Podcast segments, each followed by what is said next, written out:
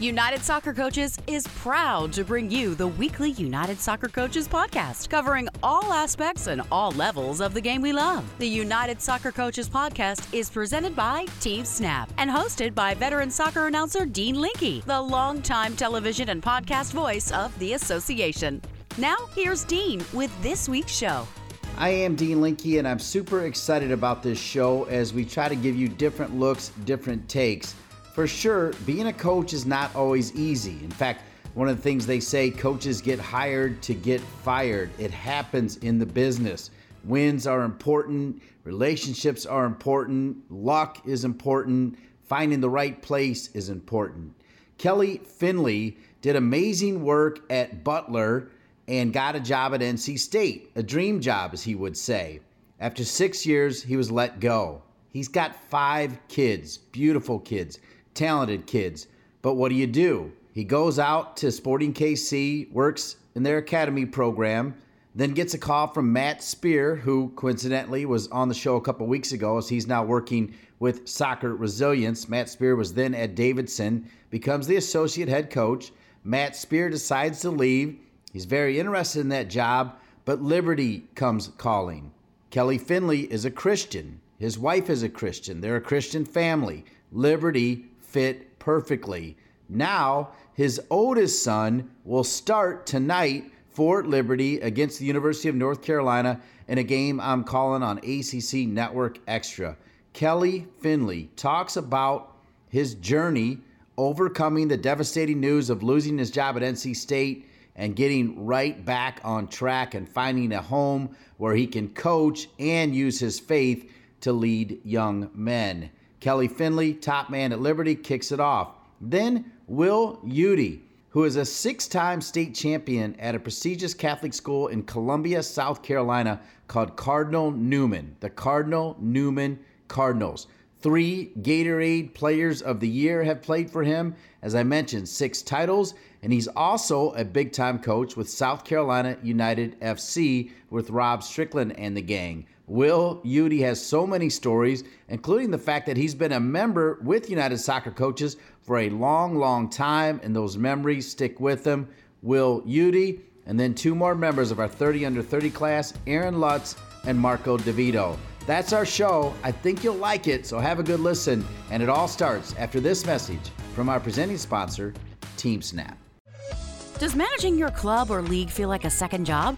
If so, you might need some help. With Team Snap, you can get it. Their customers save up to 15 hours each week on tasks such as communication, registration, scheduling, and more. Plus, everything you need is online, which means no more trips to the bank, no more lost checks, and no more colossal spreadsheets. Bring your club or league into the 21st century with Team Snap. Go to teamsnap.com to learn more. Team Snap is proud to be the presenting sponsor of the United Soccer Coaches podcast.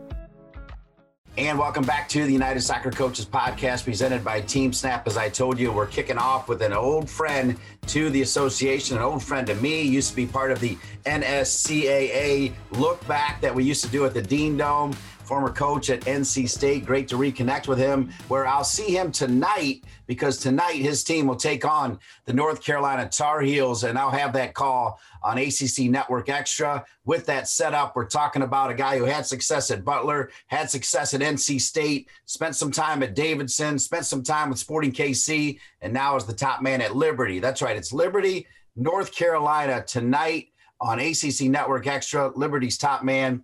Kelly Findley in the house. Kelly, how you doing? Good, Dean. Good to be here, man. Good to catch up. Uh, good relationship with you over the years, and excited to go back to North Carolina, of course, tonight and play. And Carlos is a good friend, and uh, they're always a great team, and love to play in that new stadium. So excited about it. Yeah, I want to get to that friendship in a moment, but I do want to remind everybody. At one point, we had the NSCAA Game of the Week on Fox, and then for a while we were doing a weekly quote TV show from the Dean Dome, and you were coaching at NC State, and I was able to bring you over there to be a part of that. Do you remember those days at all? I do. I, I think you might have told me that I had a face for radio. I'm not sure, uh, but it was good. It was good. I do remember. I know I tried to get you in the broadcast booth as well. We couldn't quite work that out. But Kelly, I really wanted you on to talk about your story because we have all these coaches now, you know, nearly 30,000 members. The audience for the podcast is booming. It's been incredible and a little extra boost off the digital convention. And there are coaches out there because of COVID struggling. There are coaches that are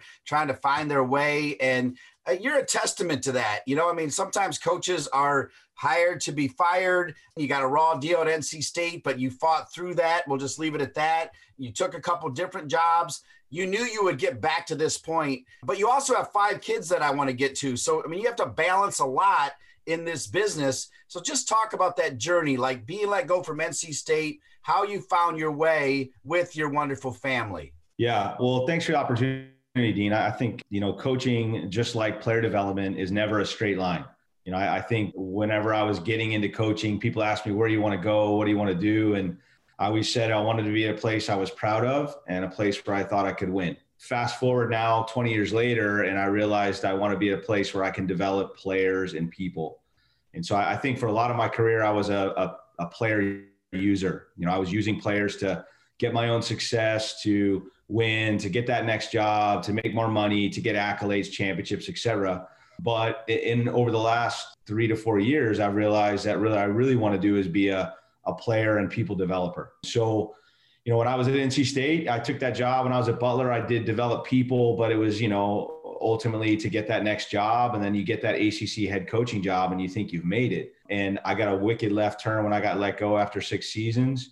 Um, but in the end, it was the best thing that happened to me. And so, just like player development, sometimes you take a left or you take a step back to go forward. And, you know, my experience at Sporting, I got to get on this elite French coaching license, which was a huge blessing one of the most challenging, insightful, and best growth periods in my life. And if I wouldn't have gotten like go from NC State, then I wouldn't have had that chance. Uh, so, you know, and then I went to Davidson, of course, had that experience there, which I love working with Matt Spear and just quality people at Davidson. And then Liberty was always a dream school. You know, I'm a Christian man, and the opportunity to kind of meld my my faith and and soccer and and uh, develop people all the way for me was huge. And so really the way it all worked out and being here, I could have never planned it. But in my life, I think God directs my steps and, and I'm excited to be where I am today. Yeah, let's go deeper on the Liberty part because I got my first real exposure two springs ago with Dot Richardson calling a softball game. Liberty was taking on UNC. Spent extra time with Dot Richardson. She's a legend of the game. Her game is is softball, and she spent extra time with me, basically saying, you know, I could be anywhere. And she didn't mean that in a pretentious way. That's not her style, but she could, right? I mean, she's got a legendary resume with USA softball and the like. But she said because of her Christianity, there's only one place she wants to be. And you know what? She meant it. I mean, when Liberty says they're a Christian school, they mean it. And I want you to talk about that because Mike Lynch, who heads the faith based coaches advocacy group, did a five part series that really moved me. And it is more than just wins and losses, yet they still win a ton of games, right? But they're growing as people. Yeah. One of my favorite parts about Liberty and why it was really a dream school for me was that you could be excellent in athletics. Uh, they they have a really approach of excellence. Like there's there's no compromise. They want to do things really really well. And you've been to campus, you see the facilities. You know our staffs are fully funded. We have full scholarships, equipment. You know, our student athletes get really, really taken care of, but we're also unapologetic in our faith. And, and I think that that's important. You know, there's a lot of, not to judge other places, but there's a lot of compromise happening and a lot of people shy away from that. And one of the reasons I was excited to work here, just like Dot said, is that you can do it with excellence and be unapologetic in who you are. One of the greatest challenges I had, I took over for Jeff Alder, who was here for you know probably 30 years between playing being an assistant and a head coach. After the games typically we play with the we, we pray with the opposing team. That's pretty intimidating to stand up there in front of a whole nother group and especially when you lose the game to still pray for their safety as they go home to stand in front of that group and tell them that the reason i coach at this school is because i have a faith in jesus. That's a lot of pressure but it's also an amazing opportunity because you don't get to do that everywhere, obviously. So um, no, it's a perfect fit for me. And like I said, you know, my my path has been uh, full of lefts and rights and ups and downs and difficult times. But man, I feel like I'm so prepared to be where I am now. It's been an amazing journey. I joke with you now as we know what you were doing every couple years is you have five kids separated by just two years, having a little fun with you. One of your kids, you talk about God shining down on you. He could be playing ACC soccer, but he came to you one day and said, Dad, I want to play for you at Liberty. I get to see him tonight. I'm super excited because I understand he's a baller, but that is, I mean, I coach both my kids in basketball. I still consider that my highlight. And I've done some pretty neat things, Kelly. You got to be just over the moon. Absolutely. It's, it's great. I mean, I get to see him every day. You know, I, I think John Kerr and Eric Nickel, and there's a few other guys that, you know, I know well in the division one coaching uh, realm that um, have their guy, their sons play for them. And that's the best part is I get to see him. Otherwise I, would never get to see him play. It'd only be on video. I mean, I, if he was anywhere else, you know, I'd be driving down to see him play on a night where we don't play. Um, but, but it's better than that too. My wife comes to games and she gets to see her son play too. You know, my, my kids, my other siblings get to see him regularly. He comes home for, you know, Sunday night dinner. Uh, that's kind of one of our family traditions. So he comes home and we all get to be together as a family. So it's a huge blessing. And it's also helped me in my perspective. You know, I, you always say you want to treat your players like your kids and your sons and you want to develop them, but talk about a real tangible, you know, glimpse of that. And looking back on my career, I, I think I thought I looked at the guys as my sons and wanted to develop them, but now I have no choice. They all, I look at them and think, how would I treat my son? That's exactly how I want to treat them. So there's definitely more grace in my mind now, more personal development, more focus, more care for every guy. And it's really helped me be a better coach, I think, having him here. I told you I wanted to talk about your kids because I only have two, but I've moved a few times to find the right spot, the sweet spot after NC State let you go, you had to figure things out and you went to Kansas City, then you went to Davidson, now you're in Lynchburg and your kids, you know, they're 2 years apart. You've got I think three boys, two girls. Girls can be tough as well. I was concerned about that, Kelly. Just talk about their strength as uh, you've made some moves. I think the biggest thing is my my wife and I's relationship. You know, we're going to be married 25 years this December.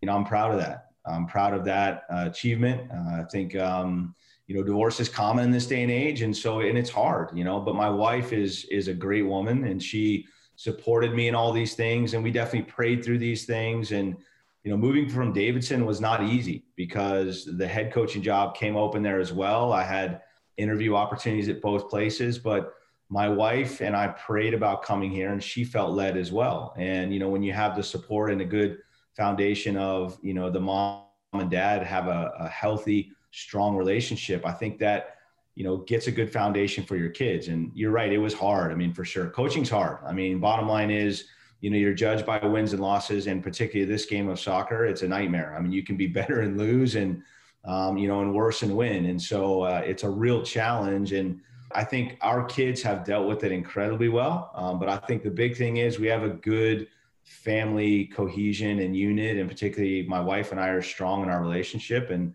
that's helped us kind of you know work through these ebbs and flows. Share that strength with and i'm thinking about a couple people that i was able to be in chat rooms with or even work with during the digital convention that you know really want to make it. They're coaching high school they're coaching youth they really want to coach at college.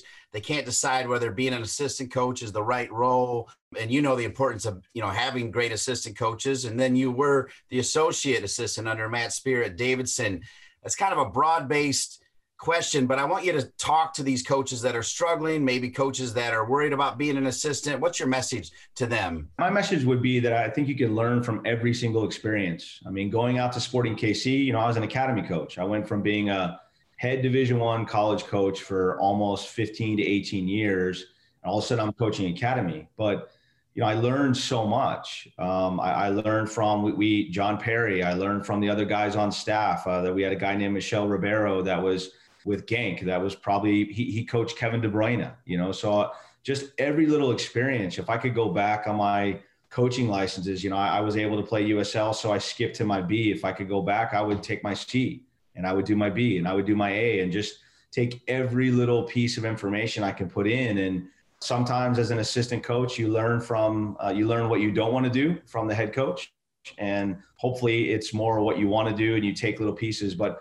you know you're adding things into your you know so-called book uh, and every one of those experiences is something you can take and learn. So I think the idea of jumping to that head coach seems all good and seems like a dream, but sometimes you need those little layers and steps and lefts and rights to actually make you the coach you'll be in the future. Fantastic answer. Let's now wrap up with a couple questions about tonight's game against the Tar Heels. You're right, the facility is incredible, but it was interesting for me to learn that you and Carlos Somoano are good friends. I didn't know that, and you've been friends for a long time. Talk about that relationship. Of course, Carlos, for all of our listeners, is the top man at North Carolina. Yeah, Carlos and I grew up about 20 minutes from each other, and probably uh, he's older than me. I love to tell people that. So I think when we were seven and eight years old or something, we started playing against each other and we played ODP, you know, back in the day, and, and we ended up playing on the same club team. We had to drive about 45 minutes to an hour uh, up there. And uh, I always tell people this Carlos is a terrible driver back in the day. I mean, I almost lost my life several times because of him. Um, but all, all, kidding aside, you know, great guy. I think he's an excellent coach. So, yeah, we've had a good relationship. And ironically, we both ended up getting the NC State and UNC jobs the exact same spring. So it was kind of fun to coach against him regularly there and just have more interactions and live in the same area. We both worked at CASL or NCFC and good relationship. And obviously, we're excited about the game because they're a great team, great facility, and good opportunity. Yeah. So how does that work? Because you're friends and you're looking for games, particularly in this COVID time. Like who calls who? How's that all happen, Kelly, to get this game in? Yeah, I think Carlos is always good about that. I mean, I, you know, as long as our uh, team is is uh, high enough RPI, you know, you you can get games like that. So, but yeah, Carlos has always been good about coming here and going there, and and um, you know, I think it does help to have good relationships with guys. You know, I mean, I'm working with George at at uh, UVA and Virginia Tech, getting to know those guys in a different setting has helped. Hopefully, being able to get games for us in the future. All right, we'll end with this. We know you've got the belief because you've got the man upstairs with you there at Liberty, and with that belief, what do you got to do right to quote upset North Carolina in their beautiful stadium? Yeah, we just have to play for 90 minutes. I mean, I, I think we've, you know, I, as much as, of course, you want to win games. I mean, you're in sports, right? And I know everybody talks about the process, but we're trying to get better at what we do. We're trying to impose ourselves on teams. And what we talk about a lot is closing the gap. You know, the gap against Carolina is going to be that they're probably going to be the best passing team that we'll have seen so far this spring season. So can we impose ourselves? Can we press well enough? And can we close the gap between where we are against a better passing team? And so, you know, one of our goals is to win the ball in the opposing team's half 15 times uh, in a game. And so, can we do that against Carolina? That'll be the gap. And so, those are big pieces. Can we just do our thing against a real, real quality side? All right, I'm going to let you end with a shout out to your son, who will see, I think, starting tonight, and all of your kids' names so they know we're thinking about them. All right, good. So, Gabe, Lisi, Corey, Steven, and Keen, appreciate all you guys' support over the years and dealing with a crazy coach dad who's always writing down game plans and lineups and everything else and traveling. So, I love you guys. All right. Hey, I always say good things happen to good people. Kelly, you're at the right place. Good luck tonight against North Carolina. And thanks for kicking off this week's United Soccer Coaches podcast presented by Team Snap. Thanks, Dean. Appreciate it. Appreciate you, Kelly Findley. As you know, on this program, we've often debated the merits of high school soccer and making sure that the top players have a chance to play both. I feel like we're seeing more of that. Coming up next, we'll talk to the longtime head coach for Cardinal Newman School. It's a prestigious Catholic school located in Columbia, South Carolina. And he is also a big time coach with South Carolina United, Rob Strickland and the gang. And he's been able to do both win state championships at Cardinal Newman and also do great things in the youth game and also work with fellow high school coaches around him that are also tied in to the local youth soccer clubs. I like Will Udy and I like his message. Will Udy, long time, by the way, long time United Soccer Coaches member. He's proud of the association. He's proud to work as not just a coach, but an AD at a wonderful school, and also proud to work with an elite club in the state of South Carolina. Will Udy on the bounce. This is Dean Linke again, and I wanted to take a moment to salute all of the great people that made this year's United Soccer Coaches Digital Convention such a great success. I had the great honor of serving as one of the hosts, and it was one of the best weeks in soccer I've ever had. With that, while the 2021 United Soccer Coaches Digital Convention might be over, you can still get involved as we're just getting started. You can still register to receive access to all session recordings and the digital convention platform. Chat with your soccer coaching community and take in top level presentations from coaches around the globe, all at your own convenience. To register and receive access, visit UnitedSoccerCoachesConvention.org. That's right, you can still register for the 2021 United Soccer Coaches Digital Convention and have access to all of the amazing presentations. I hope you can take advantage of the special offer and again, visit UnitedSoccerCoachesConvention.org.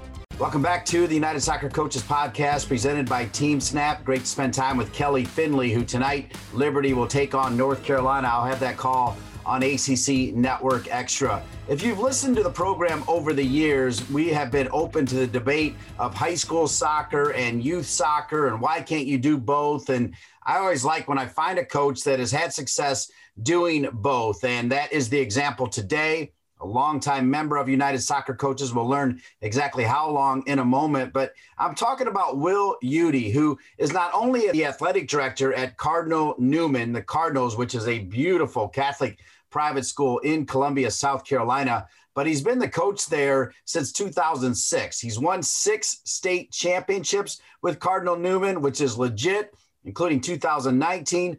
Probably would have won last year during a COVID year. And he's had three Gatorade Players of the Year that he's coached, which is pretty neat. Meanwhile, he has also been with South Carolina United FC for more than 10 years and was recently named the Boys Select Director for South Carolina United FC. Perfect example of being able to do both things and be an AD, dedicating his life to the game we love. Will Udy, welcome to the program. Hey, man, appreciate you having me. I'm excited to chat with you today. Yeah, I like your story, Will, because if you've listened to the program, you know that I've often said that I think they should do both. My kids were basketball players that played high school soccer, and I feel like they talk more about the camaraderie they had on the soccer team than all the games they won as basketball players. It means something. High school soccer means something to me. It clearly means something to you. Can you talk about your experience coaching high school soccer, please? Absolutely. I grew up in Columbia, played at Brookland Cayce High School for Kevin Heisey.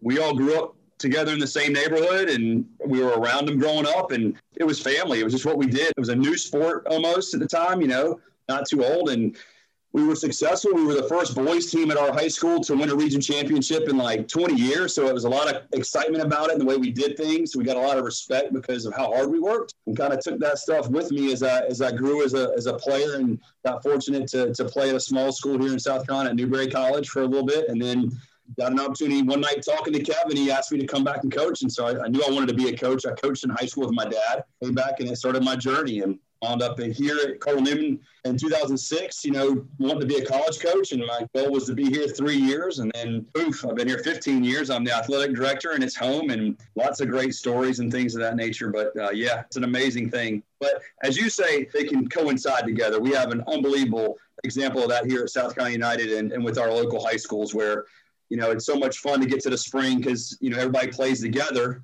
you know, during the year, you know, at different levels. And, you know, once the high school stuff starts, you get a lot of a lot of talking and a lot of rivalries, a lot of banter, and it's it's a lot of fun. Our leadership between Rob Strickland and Lee Morris and Tomas and Matt Lugo and Dick Hiller and guys like that have, have put an emphasis on making sure our club values community relations and community well-being and that we're the, the people's club and all that kind of good stuff. So we make sure that we try to, to do what's best for the kids. And, and they love playing. They love playing for their school. And it, it gives them a sense of identity. And you go to a club game sometimes at 8.30 in the morning and it's it's mom and dad and the grandparents. You know you go to a high school game at 8 o'clock at night and there's some games get pretty good crowds you know and it's just a lot of fun for the guys. It gives them a sense of pride i think. Having been on the campus of cardinal newman i'm not surprised you get crowds. Obviously we're dealing with covid so you probably have restrictions but man, it's a really nice school. And I'm also not surprised that you said originally, hey, I want to be here three years, but it's so nice. Then they say, hey, we want you to replace the outgoing athletic director. So now it really is home, isn't it? And along those lines, I mentioned those three Gatorade players of the year. Tell us about those players as well and where they are now. Sure. So I was really fortunate to have a principal, Jackie Kasprowski, Miss K. She is assistant superintendent of the diocese now. And she just took me under her wing. And I was fortunate to come into the school with a bunch of parents from a club team, and they were pretty influential in the school at the time. And I went to her and said, "Hey, I, this is the path I'd like to go on." And she said, "Well, let's make a plan." Anybody that knows me, I'm not really a plan guy. I'm a I'm a go guy. So it was it was it was a tough thing, but went through the plan and made it and, and here now and been really fortunate to have a lot of good players come through. Our first Gatorade player of the year was Nestor Jaramillo, a very, very high level player went on to play at Wofford for four years and is now in uh, our area working for a uh, local home builders company doing that and is about to get married. Uh, doing well. I still see he's coaching. A, he's coaching a U18 for the club, so he's giving back. So he's doing super well. The next one was the year after, and that was Cody Millard. Uh, Cody had come through the Charleston Battery program for Clark Brisson, was a U15 national team guy, and kept going the ranks. And went to South Carolina for four years and played for Coach Berson there. And then his little brother Wyatt graduated in 2017 or 18. He played for uh, South Carolina United as well. Played, started for the Battery, then transitioned over to South Carolina United. He is currently in the Naval Academy playing for Navy and is a senior and is going to be the best way I can describe it. He's going to be Goose. He's going to be a naval aviator and be a Rio and a, and a fighter pilot. So that's uh, that's really really cool. Uh, just been really fortunate to have a lot of good good families and a lot of good players come through. And Grayson Barber just signed with Kansas City MLS, played at Clemson. I have another young man who was my 2010 captain who is um, in the SEALs, which is a really cool thing as a coach to have because he was one of our leaders here. And so it's just been a really cool ride. Hey, I'm a big proponent of public schools. I love it, but I will say I went to Fremont St. Joe. It was the best time of my life. Kids went to Cardinal Gibbons, which is a you know massive Catholic also school. school. Yeah, awesome yeah. school in Raleigh. So I, I do think that there's a, a, lot to come out of a, a, Catholic school. Obviously, I have a little bias there, but you feel it every day, right? Oh, absolutely. And um, I'm a, I'm a convert, so uh, I'm not a cradle Catholic. So i have learned my way. I was Lutheran, so I was Catholic light when I came in. and so everybody was like, "Hey, this fits you great, man. You need to really think about this as a life choice." And it was it was something that God put on me, and it was it was really good. And then I met my wife, and she's Catholic, so that was the everybody from my, my, my, friends, my family, my grandmother. I have a, a, really good friend who's a monk up in Pittsburgh, and we went to see him uh, one time, and he was like, "Hey, man, don't mess this up."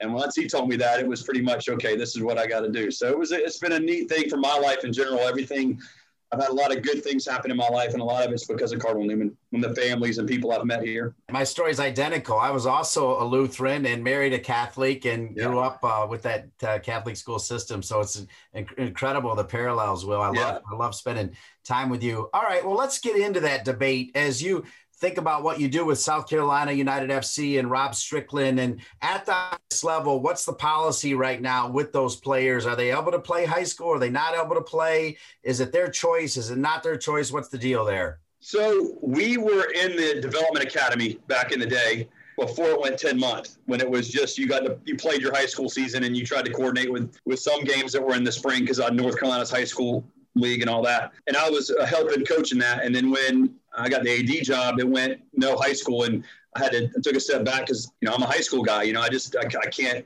be I can't do both. So we've then progressed into the ECNL league, well, national and regional now, and we try to do a good job of sharing. The guys are committed to the club program. That's a big deal for them to be in that because of the exposure and the coaching they get, and the, they get to play. Everybody's like, you know, the all stars basically, right? Baseball has all stars. We have club. They, everybody plays together. A lot of our high school coaches coach in the club. We all work well together. It's one of our biggest things is that we're all close. We're all friends. We're all about the same age group and we're all really close. And so we have really good coaches that coach in the ECNL from Danny Cates and David Kinga and Lee and Rob and a couple other guys. And the boys side, we work hand in hand and just say, hey, listen, last Wednesday at training, you know, I got I'd take I'd take a big team because I believe that in high school everybody should be able to play. Everybody's got a role, but we shouldn't we shouldn't cut too much because if a kid wants to be on a team and you tell them what their role is, they and they want to do it, you should let them do it. And so I had ten kids at practice, and I had 18 doing ECNL national, ECL regional practices because they had a game against CESA, our big rival in Greenville, on the weekend, they got pushed back because of COVID. For me to make the kids choose, is it right? You know, they can do both. We can make it work. They weren't at one session. They, I knew what they were doing. They weren't at home getting in trouble. They were training. So, okay, we make it work. It's just a lot of conversations, a lot of banter. Don't get me wrong, a lot of good humored nature of like who's uh, who's doing what, but it's a really good relationship between the club. The club does a great job with it, and the high school coaches they understand. Everybody wants their ownership. Their season's starting. It's mine, you know, but we all work together. David Schroer's at a big high school. Jamie McClendon's at a big high school in Columbia. He's our junior academy director who's been at Busa and Charleston Battery and everywhere else. I mean, we all we get it, and so we work together. On the girls' side, we have a lot of girls that are at high level, and communication is the key, and everybody being a little flexible. And when you're upset, you say when you're upset, and then the banner flies, and it's fun. I feel like maybe you've listened to this podcast at least one time because uh, I'm all about name dropping and you're doing a great job saying so many names. I really like that so much. Thanks so much for doing that for sure, Will. And you're also a high energy guy that has had incredible moments, six state titles, working with the club. I always ask about memories. Like, can you pin down your top two memories in all of your coaching and playing days?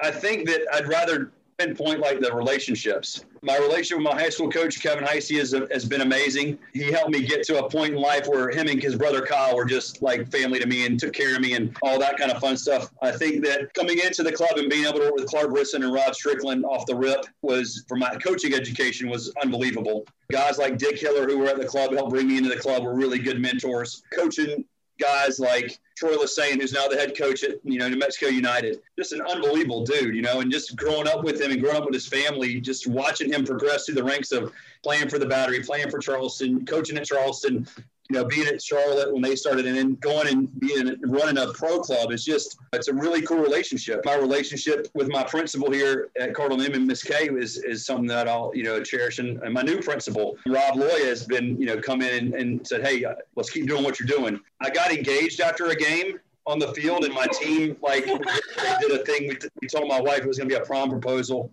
and they all had cards and I have a bunch of nieces and nephews and they walked under like a little like a tunnel and held up cards like "Will you marry me?" And the stands were full, and everybody had a card. It was a really cool moment. So that one, and then um, our first state championship with uh, sharing that with my assistant coaches, one of which Benji Poston I played with. Pretty cool. I had a young man that worked with me at Cardinal Newman named Andrew Richardson, who was uh, who's now the associate athletic director at Heathwood Hall who was a 30 under 30 member for the NCAA, which is cool. But the relationships with the players and good times and bad. The bad times, I think a little bit more because of how close you become. And we lost a player, Charlie Torini, here at Cardinal Newman, and we lost another young man at a local high school named Corey Stringfellow. And you know the way the teams came together during those times, and we played after those passings and things, and it just those are the memories that sit with you the most, I think, because you you see what the team means to them and what the family atmosphere means to them, and everything that you talk about that they kind of giggle about comes true at those moments. And I think those are the moments that you remember. The kids winning the Gatorade awards are, of course, big because they something that they they strive for. Getting the phone call that you're that you're you know, one of your guys that you're pretty close with is going to go be pro and you know do his dream. You got a kid from the club and from Cardinal Newman here the other day, a freshman, Duncan Wilson, who just did a little contract with MLS Charlotte. Talking to him in the in the office and him going, "What do I do?" And I'm like, "What do you What do you mean? What do you do? You know, what What do you want?" He said, "This is my dream since a kid." Well, go do it, dude. Like, enjoy it. Like, yeah, go live the dream. And to see those things is, is a cool moment, you know. And and just everything you're doing is working out because it's for the kids. And the guys that I've worked with that I've been fortunate to be around, Rob Strickland, Lee Morris, all those names that I want to say because they deserve the, the, you know the credit and make it fun for the kids year round. I'm in this office for high school stuff, but then I'm at the club office to do club stuff and to plan things for that. And we just have a bunch of good guys around here that love soccer and love the kids, and it's just it's been amazing. The other good one was in 2013 we were playing Powered Prep, and they had it took me five years to win a championship, right? And so they beat us every year. And so we're going into this thing. All of our alumni are on the it's at College of Charleston Stadium. They're all the alumni are on the bench. They've been in Charleston Friday night all night, and they woke up and came straight to the game. So they're rowdy as hell. And so I have Cody Miller, who's the Gatorade Player of the Year. He's going to Carolina, All American, won every award you could win at an NCAA, Club All American, Academic All Americans, all of it, right? We go up 2 nothing 10 minutes in. Well, on the second goal, we get a PK. Cody scores and runs to our thing. On the first goal, our entire bench did the Swedish fish. They all flopped. And the referee came over and gave me a yellow card for not controlling my bench. Cody had two footed a guy at the beginning of the game, got a yellow.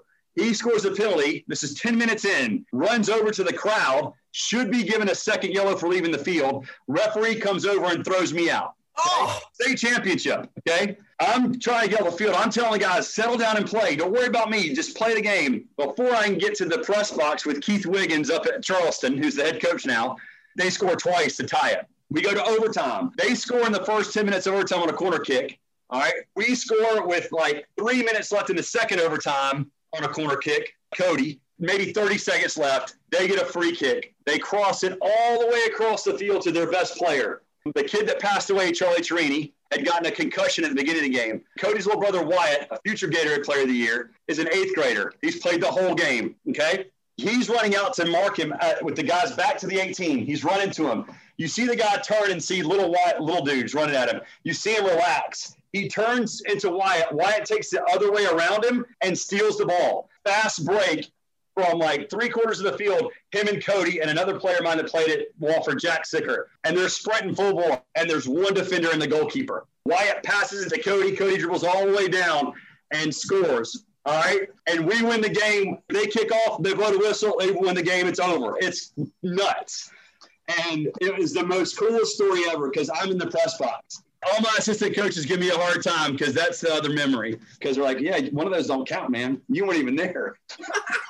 that and getting engaged are my two. Two more questions for Will Eudy, the athletic director and head coach for the six-time state champion Cardinal Newman Cardinals. In fact, he coached six of those. They probably won a lot more. And he's also the boys select director for South Carolina United FC. And most importantly, Will, part of the reason the draw was I told you the tie in between high school and youth and that harmony, but you said right off the bat that you have been a longtime member of the association. Just talk about what drew you to it and what you enjoy most about it been a member since 1998, and that's when I started coaching back at my high school at Brookland Cayce with Kevin. I'm going to drop more names here just because I owe it to them, but the old school guys, the original guys, you know, the, the William Jose's, the Dickie Smiths from TL Hanna, Frank Hoover, who was at Eastside, and Coach Savitz, and at, at Irmo and River Bluff, and Kevin and Kyle, and Charlie Mayfield, and you know, there's Matt Brophy. There's a ton of names that when I came in, they were like the icons, the legends, and like you read all, you know, back then you read it in like the kicking around newsletter or like soccer scene or whatever it was. Hear all those guys' names, and they won like 600 games, and they won these state championships. And meeting William Jose for the first time, you know, you're thinking you're going to meet this dude that's six foot five, like you know, and then this, this little William, and it's like cool because he sits and talks to you and tells you how to do things and how coaching works and Dickie Smith, you know, took me under his wing and just learning things about radio and TL Hanna and about how football legends and things of that nature. And his friends with, you know, Dan Brooks, who's a legendary football coach that coached at Tennessee and Clemson, you know, and just listening to all those stories. And I'm going to forget somebody, I'm sure, but you got brought into it to that. And then you go to the conferences and you're sitting with, I'll never forget, we were at a, a party where I'm sitting with John Harkes and Tony Meola. And man, I wanted to get an earring in high school. And my mom said no. And then she met Tony Meola at a sports thing. I was like, yeah, you can get an earring now, you know? I mean, just kind of cool to be in the same room with those guys, you know. And later on, being in places where you met Anson Dorrance at a at a coaching convention, and you meet him again at a What Drives Winning conference, and you know you're like it's gone full circle where you know now you're trying to do those things, and it's it was just really opening and welcome and learning. And I never forget sitting in a conference with Becky Burleigh the first time I ever heard her talk about leadership, and it was like, okay, I'm in. This is it, you know.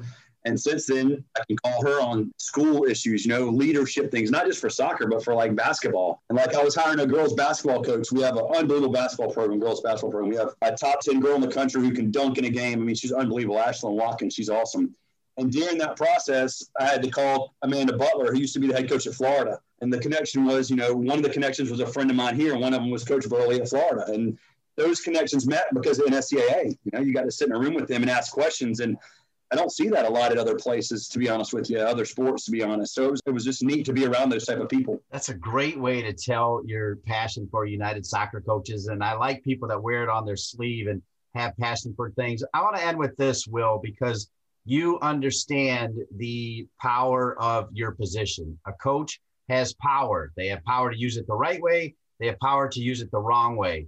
Now more than ever, coaches have to use it the right way because we're dealing with a pandemic. We're dealing with social injustice. We're dealing with a heated political climate. It's not great out there. So I feel like sometimes coaches, even ADs, have perhaps a bigger role than even parents do. I think you get that. So, with that, just tell me how you cherish that role and maybe what your message has been to these young men and women that are really dealing with a lot. I worry about their mental health right now for kids. I'm so glad my kids are almost out of college, to be honest with you, because I feel like they got lucky. But these other kids that you see every day, man, they're in the middle of a, a blank storm, if you know what I'm talking about. Yeah, and so here, so what we've been doing at, at Cardinal Newman, and we've had an unbelievable support from our diocese and our administration. Like I said, our, our, we have a new principal is in his second year, Mr. Loya, Rob Loya, and he's from up in New Jersey at Morris Catholic, and lots of good sports up in that area that, that, that the conference he was in, and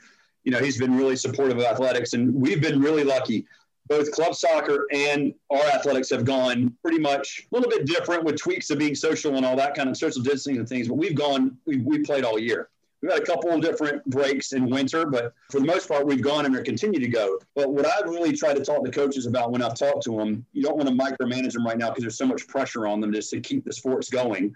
Little friendly reminders, but the kids just have to know you love them. And it goes in normal time or not normal time. If the kids know you genuinely care about them, you can coach them as hard as you want, as long as you're giving them positive feedback and putting their arm around them, right? So, like my lessons that I've learned from my high school coach and the, the guys that coach high school is those relationships are normally driven on I want more from you. I love you. You know, this is what I, you know, I care about you.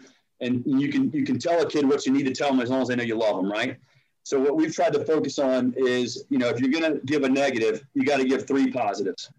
Is what I've been telling my team, right? And we've been really focusing on that because there's a lot of negative right now. You can't go hang out. We can't have fans. You can't do this, but we get to play. Last year we didn't get to play. We sacked our season after five games, four games, right? So we're getting to play. So that's a positive. So what we're focusing on within the team right now is if you're going to give a negative, that's great. You're going to have to give a negative because we got to have leadership and things like that. But when you do, make sure you're going back and giving three positives. If you give a real bad negative, you might have to give five. You know, you got to at least put your arm around somebody for half a second with your mask up and say, hey, it's okay. We'll make it better. But that's kind of what we've been talking about here. You know, we want to make sure that we're here for the kids, that sports is important, that if you need us, we're here.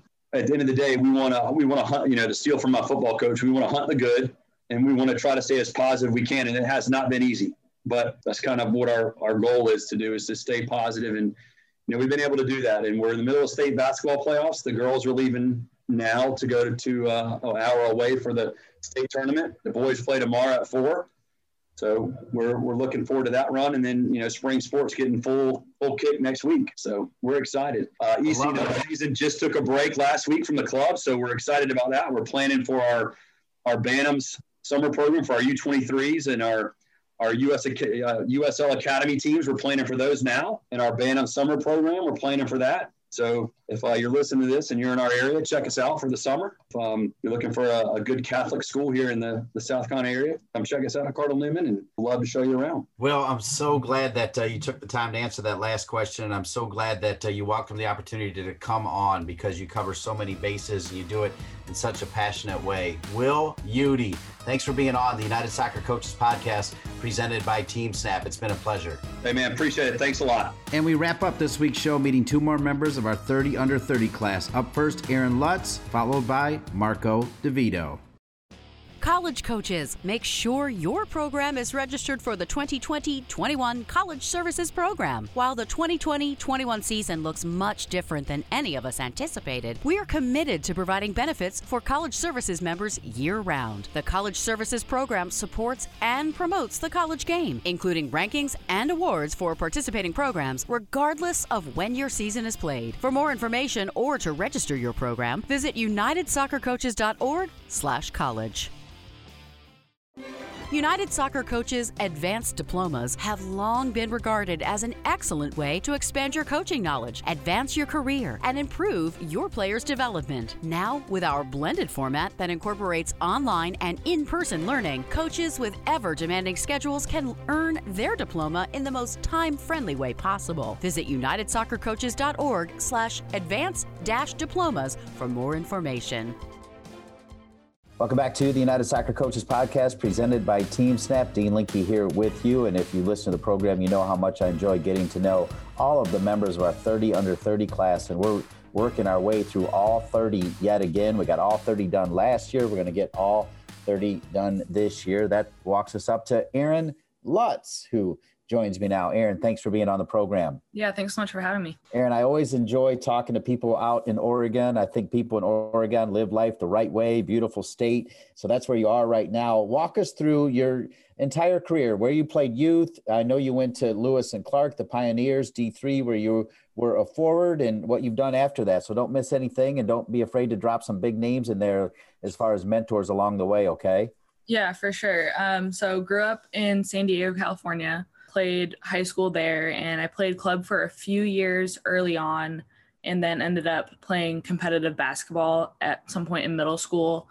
So that kind of led me down one path for a bit and had some good times, won won some nice things, and then just kind of thought about soccer again my sophomore year and thought, okay, I, I really miss this sport. I really miss you know, being outside in sunlight and not just like in cold gyms all the time. So decided to transition back to soccer and played the last three years just in high school and kind of worked on my own, got into strength and conditioning and had a really a really great mentor at my high school in my strength and conditioning coach. That was actually my first coaching position was helping out with our strength programs in the summers.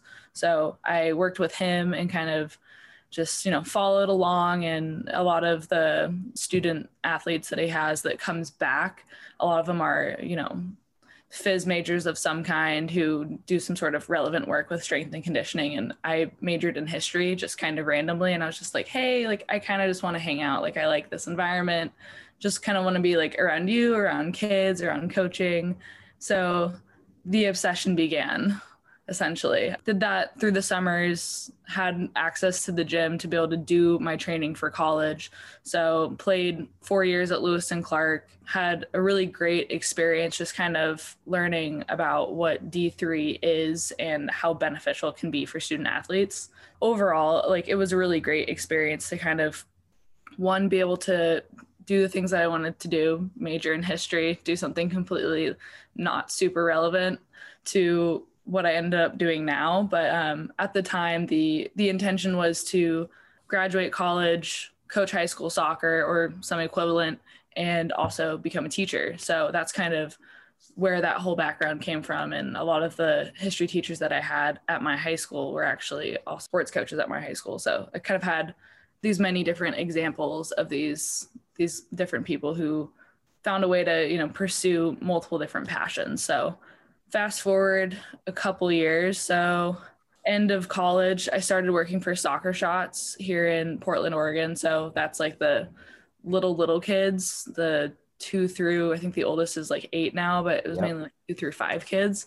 So, that was my first like professional, like get paid to coach job and first soccer specific. So that was a really short stint, but a really great stint. So it was just my last semester while I was in college. So it was a nice little transition you know you take less classes that last semester so filled the extra time which was really great and also just got to meet some really cool people. And kind of along that journey i met my current doc at southside ducho and we kind of just hit it off right away. And we were very similar in kind of just our thought process of what youth sports should be and kind of where it's been, where it's headed, and we're on a similar timeline right now. He's one license ahead of me currently.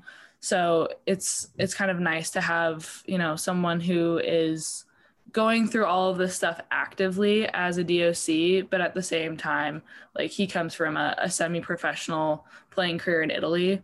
So it's like you are very knowledgeable about the sport and, you know, the game as culture because that's what it is in most countries outside of the US. So trying to bring that into our club and like spread that kind of idea in our community where it's like this is like part of our identity is, you know, the soccer in our community and this is how we would like to help build our community and eventually, you know, be able to build a development program that comes out of this very large rec club is essentially what the majority of the club is and then we have a competitive side which we're growing out of that so kind of bridging those two things so in between all of that um, i've had some opportunities you know coach odp thorns rtc which is basically just like a year-long training program that we do with the pre-odp age groups now i'm working with the pre-academy as well just as a staff coach coach high school. I'm not teaching. Okay. So just doing pretty much all soccer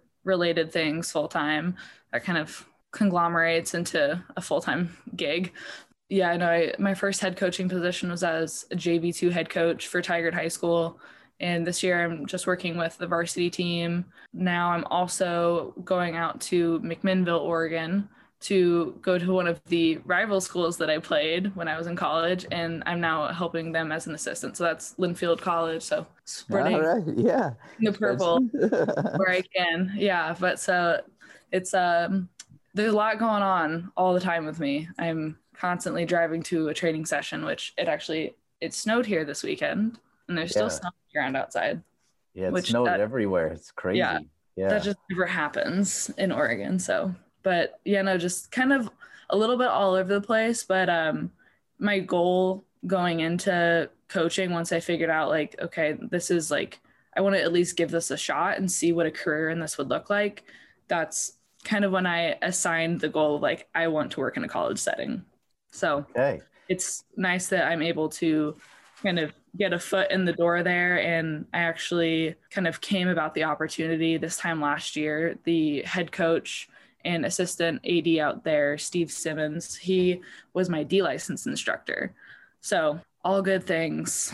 Yeah, I like that you're doing lots of things. I like to do lots of things. So I always admire people that, you know, to me, the more that I have on my plate, the happier I am. And sounds like you're wired the same way. Another thing that I like about you is, you know, I'm the father of two boys, 23 and one about ready to turn 21. And they have become the best of friends. And as a father, it's been awesome to watch. And as I was doing some research on you, I noticed that you said your biggest inspiration is your brother. I don't know if you still feel that way, but uh, you certainly wrote it down. And uh, I like that answer. Tell Yeah. us why.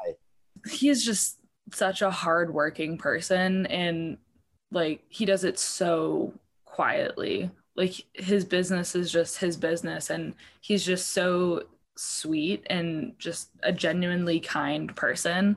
But I mean, we have very like kind of opposite athletic careers, which is kind of funny. Like for me, it was like, okay, like, yes, I know that like I want to play sports. He always knew that he wanted to play sports. So um, maybe not exactly opposite, but for me, the second child, things kind of came a little bit more from like natural athleticism. And for him, it was like this desire to play baseball. And he was so in love with it and still is so in love with it. So he just was like, if I want to do this, I'm going to have to work extremely hard. And he's kind of the first person that I've known super close to me that just was like, this is my goal. He put his head down and a lot of stuff did not work out for him. And he, he transferred twice. He applied to schools, thought he was going to go, ended up deciding, no, like I can do better than that, turned down scholarships, all this stuff. And then one day he just like comes into the living room and he's like, I got into Cal Berkeley. Like just on his own, no baseball, just this guy who, you know, in high school like was not an honor student, just had to work extremely hard to, you know, get a foot in the door at most of the schools that he wanted to talk to about baseball. And he's just like, I'm gonna go and I'm gonna go to Cal and I'm just gonna walk on. Like whatever. So he goes he goes to cal graduates as a baseball player he played one season that was the eligibility that he had left and you know in between all that time went to a junior college and did extremely well there had amazing grades while he was there i think he had almost a perfect 4.0 at a junior college which when you're playing a sport and like getting up at 5 a.m every day i'm like i don't know how you do this but like Yeah. just while I was still in high school, seeing him sit at our living room table and like do complex algebra equations and then be like, all right, I gotta go play baseball now. And I'm like, dude. And then like decides he wants to go back to a division one school and walk on for the second time in a program where he's just Yeah. like, hey, like I got admitted for January term. And yeah, no, he's just such an interesting guy. And I mean, he he wrote a book in the last two years. What's the book called and what's your brother's name? His name's Ian Lutz. Um, I don't know what the title of the book is actually called, but he is both a journalist and a fiction writer. So he he's helped my dad with a couple writing projects as well. But yeah, I know he's just he's like me. He has lots of different things that he likes to do and keeps himself occupied. But yeah, true inspiration. Yeah, yeah. true inspiration. When you think of inspiration in women's sports, women's coaching, maybe women's soccer, maybe it's a player on the U.S. women's team. Who are some inspirational women that have helped you along the way, whether you know with one-on-one contact or just admiring what they've done? I think for my generation growing up, Mia Hamm and kind of you know that 99ers group, that was the first kind of class of players that we were really introduced to. And i mean on a world stage i think for everyone that was kind of this is women's soccer and you know these are the faces of it. Um, the first game that i remember watching was the 2004 olympic final. So i just remember being so into it and following along with you know what everyone was doing at that time and you know then there's kind of a lull in talking about the U.S. women's national team for a number of years. I think again until um, maybe it was that was the 2003 Olympics, whatever the it was somewhere in the early 2000s. I was in like first or second grade, something like that.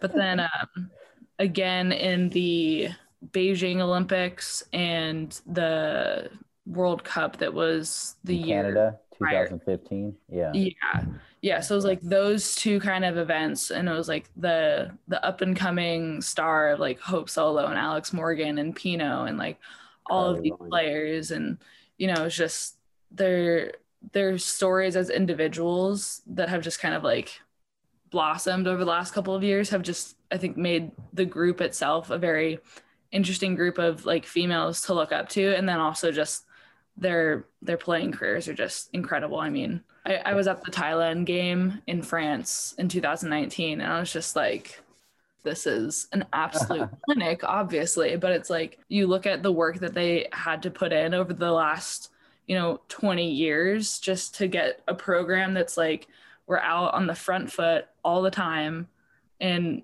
we're going to be the people and the team that you know leads and decides to change the game for the better and not just like on the field like it's in every aspect. So i think it just it opens up the game to a lot more diversity in the player population but also with that i think there comes a demand for the same to be reflected in the coaching population. So just kind of things like that where you have to think about like okay like are we truly representing our player population and reflecting that in our coaching population. So for me, like looking at the coaches that I had, a lot of them, I think probably 99% of them were males and they were, you know, about my dad's age. So, which is, I mean, great, fine, wonderful, but it's very hard to have those reflective or kind of symbiotic experiences.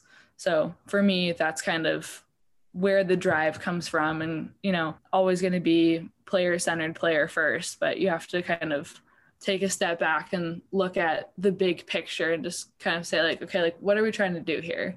And what what programs or you know national federations have been successful in helping raise up female coaches? And you know is it something that we either can a replicate or b do better I do have to go back to this history degree though, because I actually don't consider it a throwaway degree. I, am always fascinated by young people that care about our history because in today's world of social media, there's not enough of that. So if I were to put you on the spot as we wrap up our final question, what uh, historical moment has moved you the most or something that you kind of take with you as part of your schooling?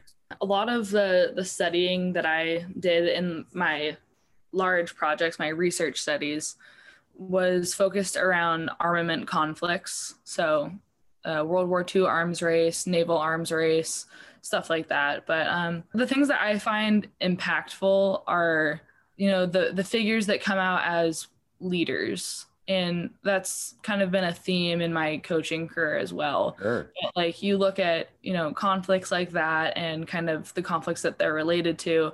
But I did a lot of in depth research about Winston Churchill and you know, just kind of how he was as a person, just absolute character, but then the way that he's talked about as a leader as well. And, you know, I think it's just kind of interesting how people are first remembered, then when they're revisited and now there's you know you could come up with a million and one reasons why winston churchill is not a good person now and a lot of people probably would but like it's just i find history to be very interesting just because you know we're seeing it now in a time where we're going back and we're rewriting some of it yeah. and for me i kind of i i take things with a lot of you know here's the grain of salt that you need with every historical fact because there's always the oh well yes this was really good. But in a lot of contexts i mean i think we've kind of all come to understand over the last 9 10 11 12 months that a lot of what was beneficial for humanity what we mean to say is it was beneficial for this you know dominant gender this dominant race. Over time we've kind of had to adjust our narratives and our understandings of one of the great clips i forget what it's from but it's um, a movie or tv show clip. And it's this professor explaining like why america isn't the greatest country in the world. And it's just like a lot of people i think had that moment where they're just like stunned and they're just like you know if you read history like and you understood what it was saying i mean you would realize it wasn't always great for everyone. Like mm. it, it's not this you know perfect yeah. thing. In my mind, I'm like, this is a really perfect idea. And we're trying our best to execute it. And I think the more that, like in coaching, the more that we can kind of reflect our player population or our, you know, human population and our leaders, I think the better we'll be able to do. So, and better be able to serve our communities. Deep thoughts with Aaron Lutz. We went deep there, Aaron. Thanks so much for uh, going deep with me, Dean Linke. This is the United Soccer Coaches podcast with 30 under 30 superstar Aaron Lutz. Aaron, good luck to you. Thanks for being with us. Thanks as well. we come back, we meet fellow 30 under 30 member Marco DeVito after this message. High school coaches are presented unique challenges both on and off the field of play. The United Soccer Coaches High School Diploma, now delivered in an all online format, supplies coaches with the knowledge needed to perform the distinctive role high school coaches play in the development of young players. This updated diploma takes a look at the ongoing duties of the high school coach and how to better prepare them for the responsibilities given to them in that position. For more information or to register, go to unitedsoccercoaches.org/education. Looking for ways to improve your training session? Quick Goal has supplied the highest quality soccer goals, seating, field, and training equipment for more than 30 years. From backyards to the world's greatest pitches, Quick Goal has products essential to every level of the game. As an official partner to the United Soccer Coaches and technical partner to U.S. Soccer, Quick Goal knows what equipment you need to elevate your game to the next level. Visit quickgoal.com to satisfy all your equipment needs. Welcome back to the United Soccer Coaches Podcast presented by TeamSnap. I'm Dean Linke as we get to meet another outstanding member of our 30 under 30 class, Marco DeVito, coming to us just outside of Boston. Marco, welcome to the United Soccer Coaches Podcast presented by TeamSnap. Dean, thanks for having me. Yeah, tell everybody what you're doing right now. What is your job in soccer right now, Marco? I'm actually in three different roles. My main job is I'm the men's graduate assistant at Anna Maria College right outside of Worcester. That's a small D3 school. I'm also the associate head coach of UWS2 side, the Worcester Smiles, their reserve team. This is going to be our inaugural year. Last year was supposed to be our first year, but that got canceled. So we're looking to get on the fields.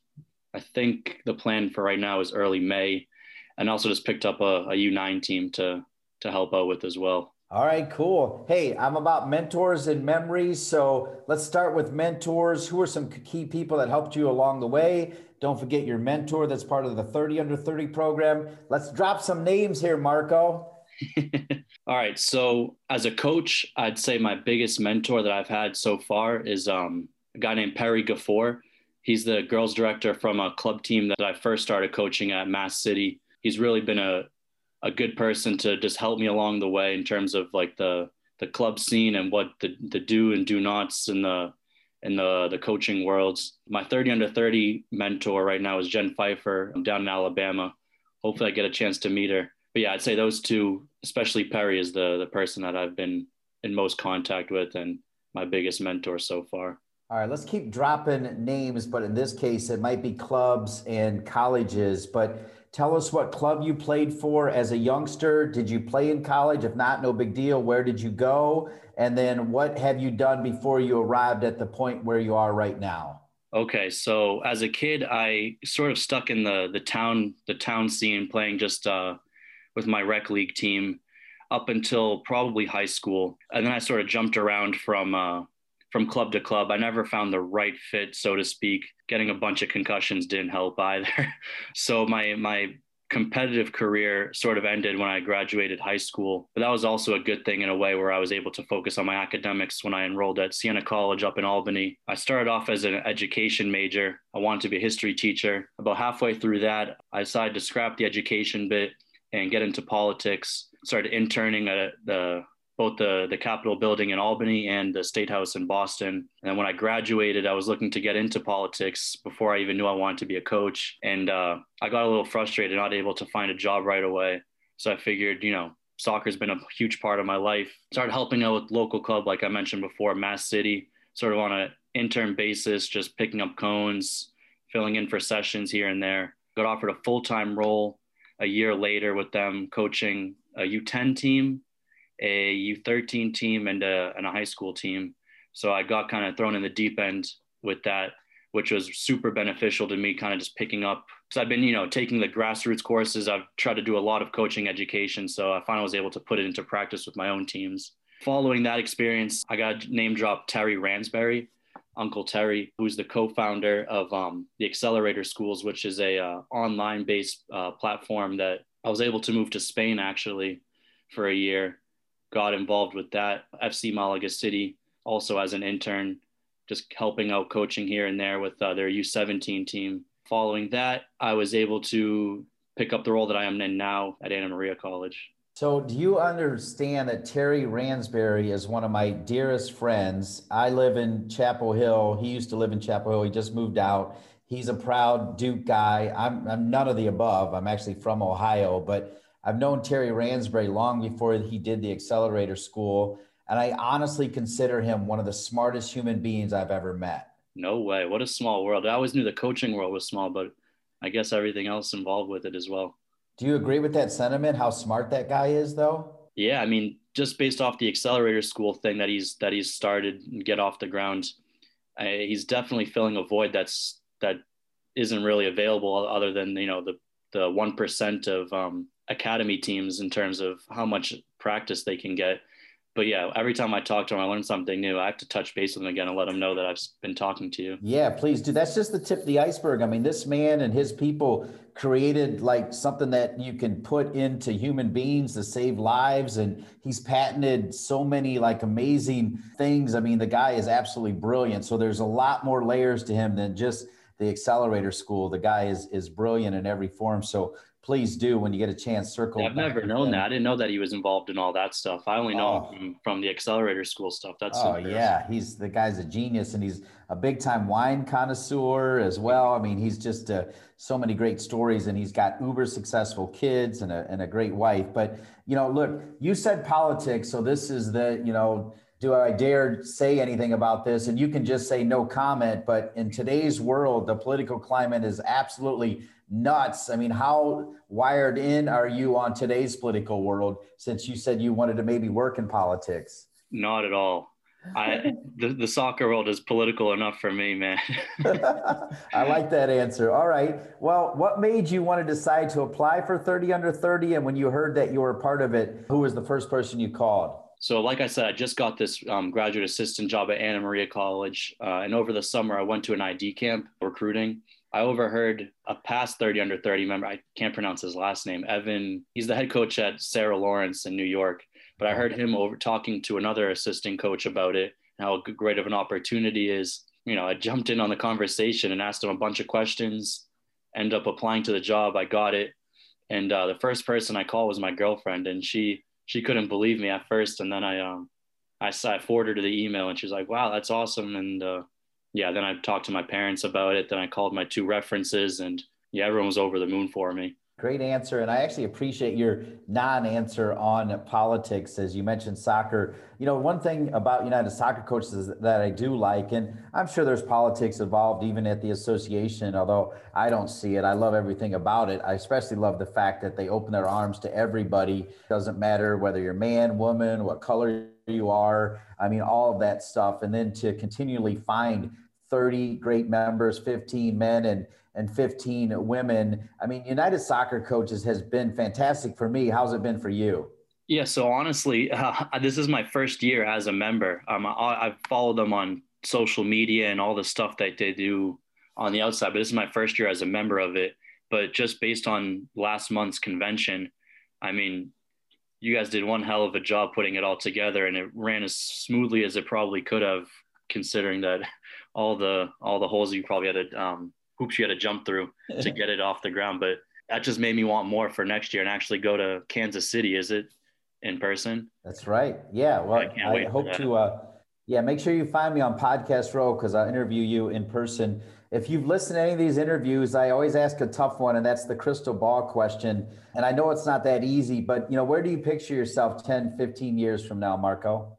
Yeah, it's a really hard thing to answer, and it's probably not the best answer at all. But I, I really don't know. Right now, I'm just really focused on the the process of becoming a better coach and expanding my network. And you know, in 10, 15 years, hopefully, I'm I'm still involved in soccer full time because a lot of people that I know actually are, are have been getting burnt out from it. Where for again, I might be getting to the politics aspect of coaching, but I wish to still be involved full time, whether that's at the college level, youth game, professional game I really just want to be a part of it as well. Uh, you know, for as long as I can, honestly.